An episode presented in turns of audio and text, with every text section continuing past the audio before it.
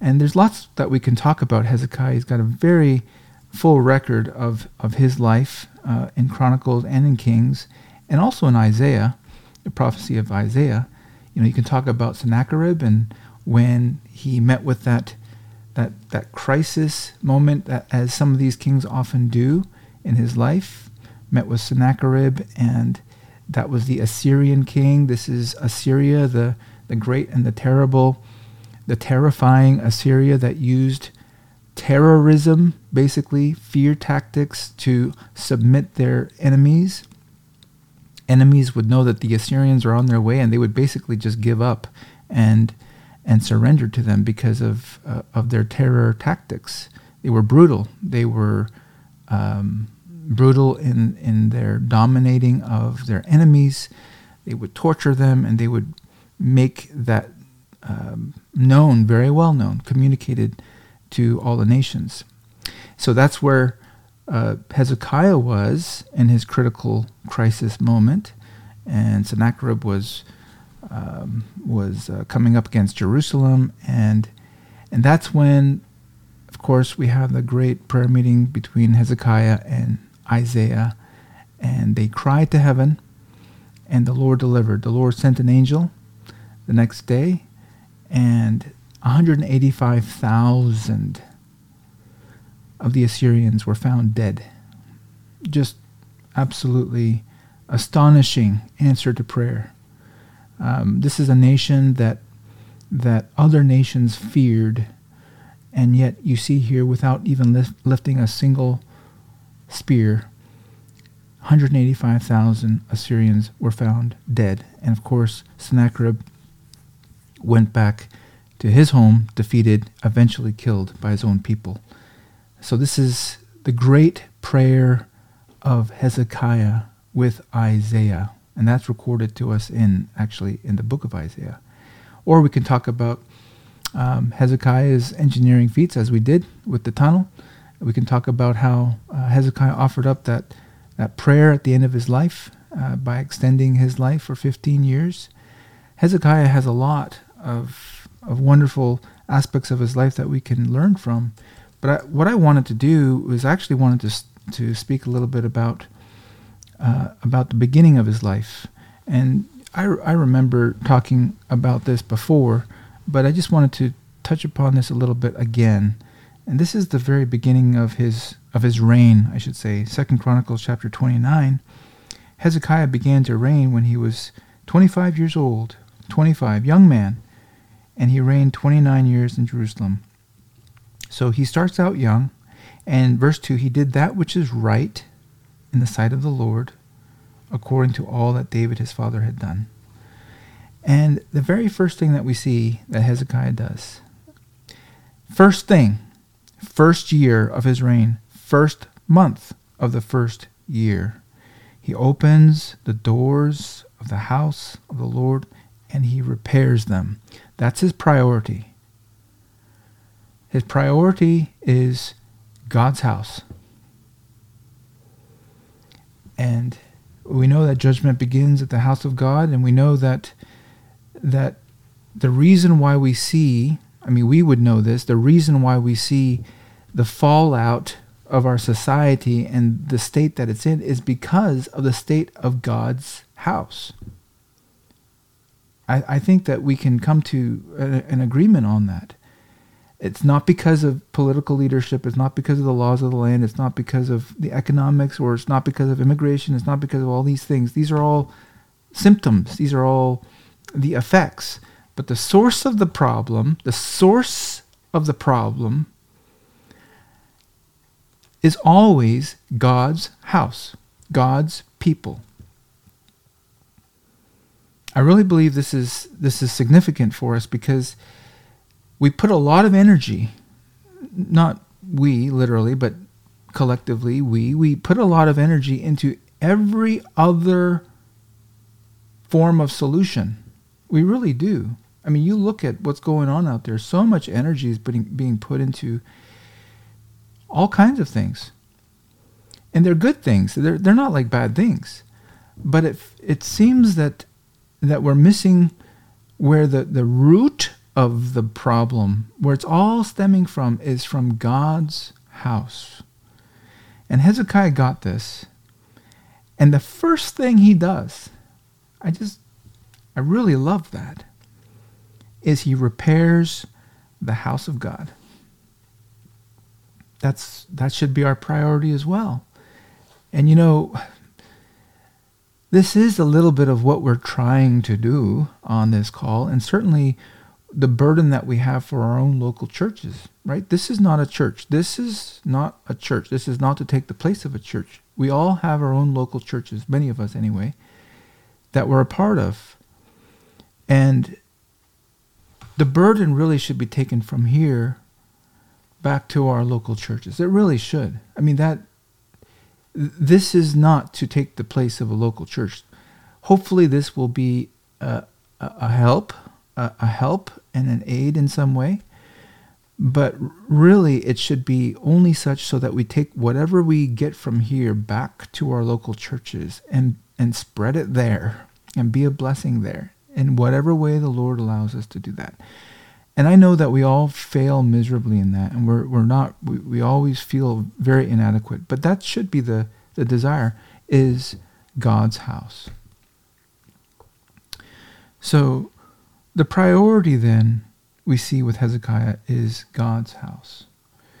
And then we go down, and he, right on the heels of that, he says, Hear me, ye Levites. Now he's addressing the Levites. The Levites are, are, are the ones that were set apart. They didn't have any territorial inheritance, they didn't have physical land like the other tribes did. Uh, and that reminds me of Christians, generally speaking it reminds me of Christians generally speaking. You know, we don't we don't have a permanent dwelling here. We don't have our plot here. We our our country is in heaven. We have an, a, a heavenly citizenship. And the Levites, they didn't have inheritance. They didn't have physical ownership of any plot on, on the earth. They were actually instructed to go and live in all these cities all around throughout the country so as to spread their influence in all in, in all the land. And that is very similar to how we as Christians should should view ourselves as well. Because we we don't have anything permanent here. We have nothing permanent here. No matter how how how nice of a dwelling that we seek to have, it's not permanent. We know that. It's not permanent.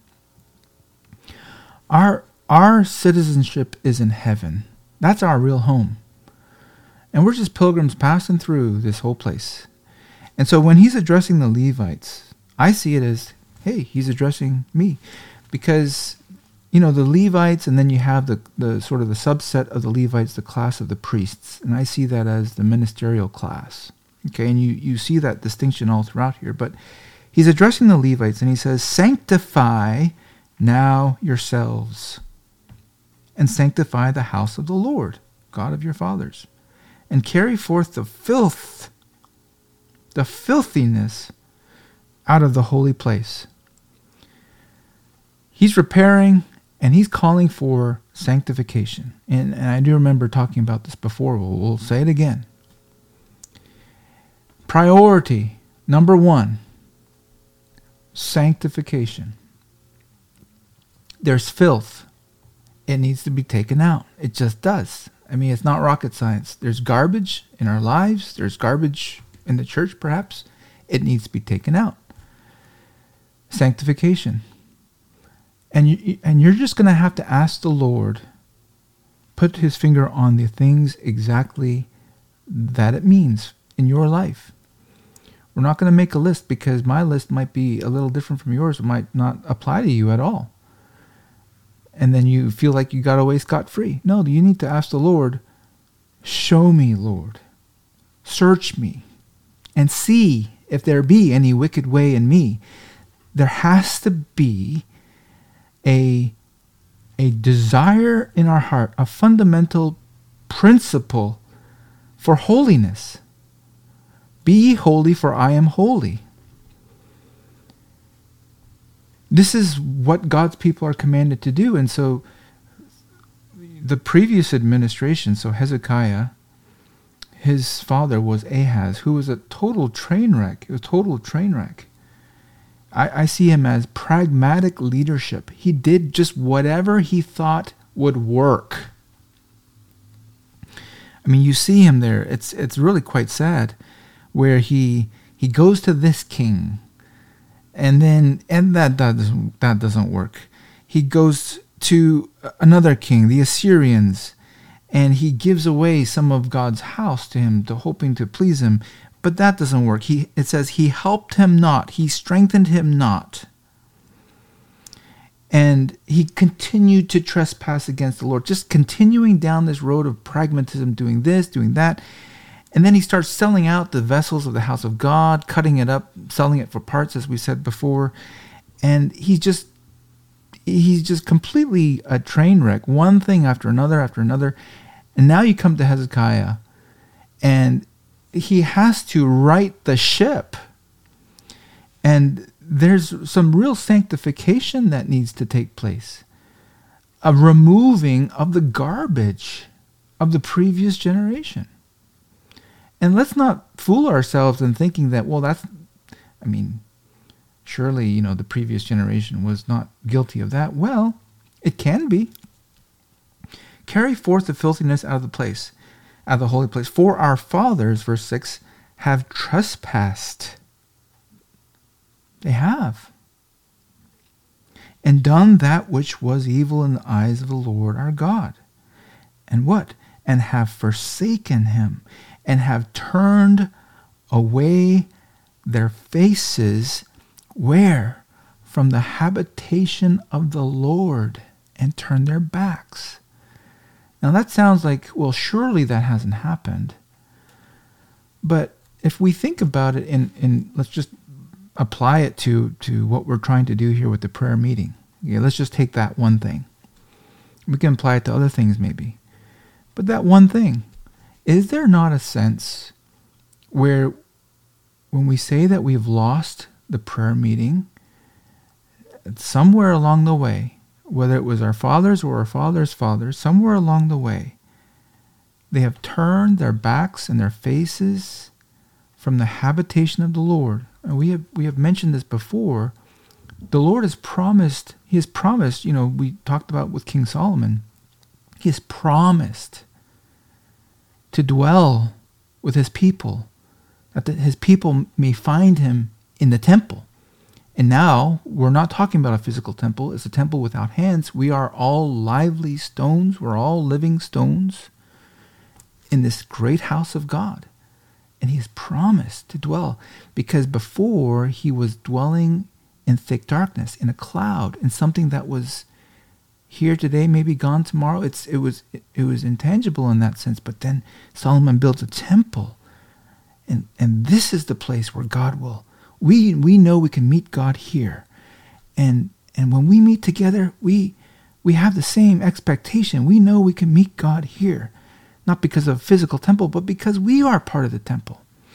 We are the, the living stones in this great house. Well, the fathers have turned their faces from the habitation of the Lord and turned their backs.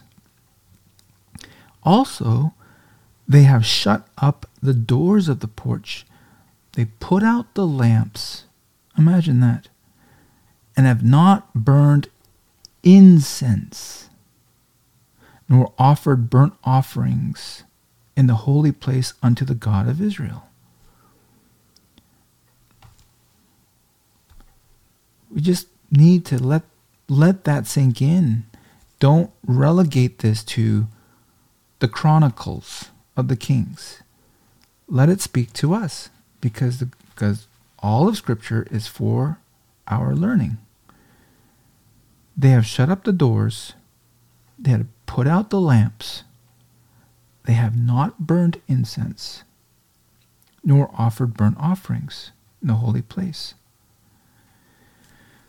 Wherefore, see, this is the connecting piece. This is why we're in the state that in. Wherefore, the wrath of the Lord was upon Judah and Jerusalem, and he hath delivered them to trouble to astonishment and to hissing as ye see with your eyes.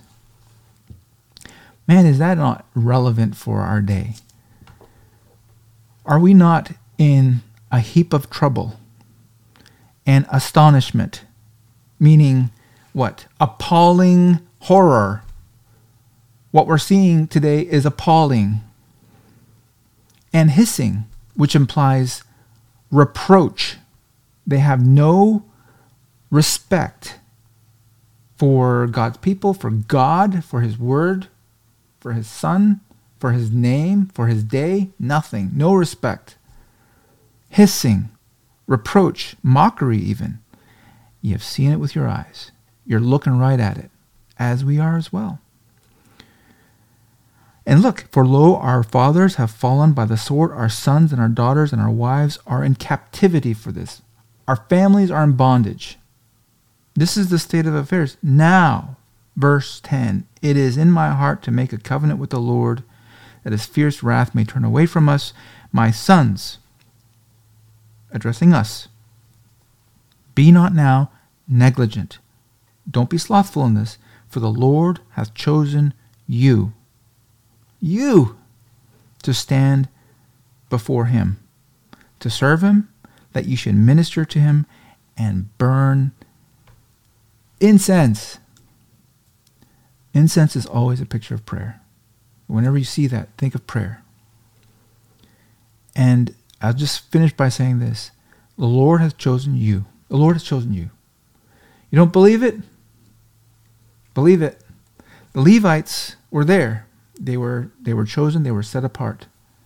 We are as well. If you're if you're a God, if you are a child of God, it applies to you.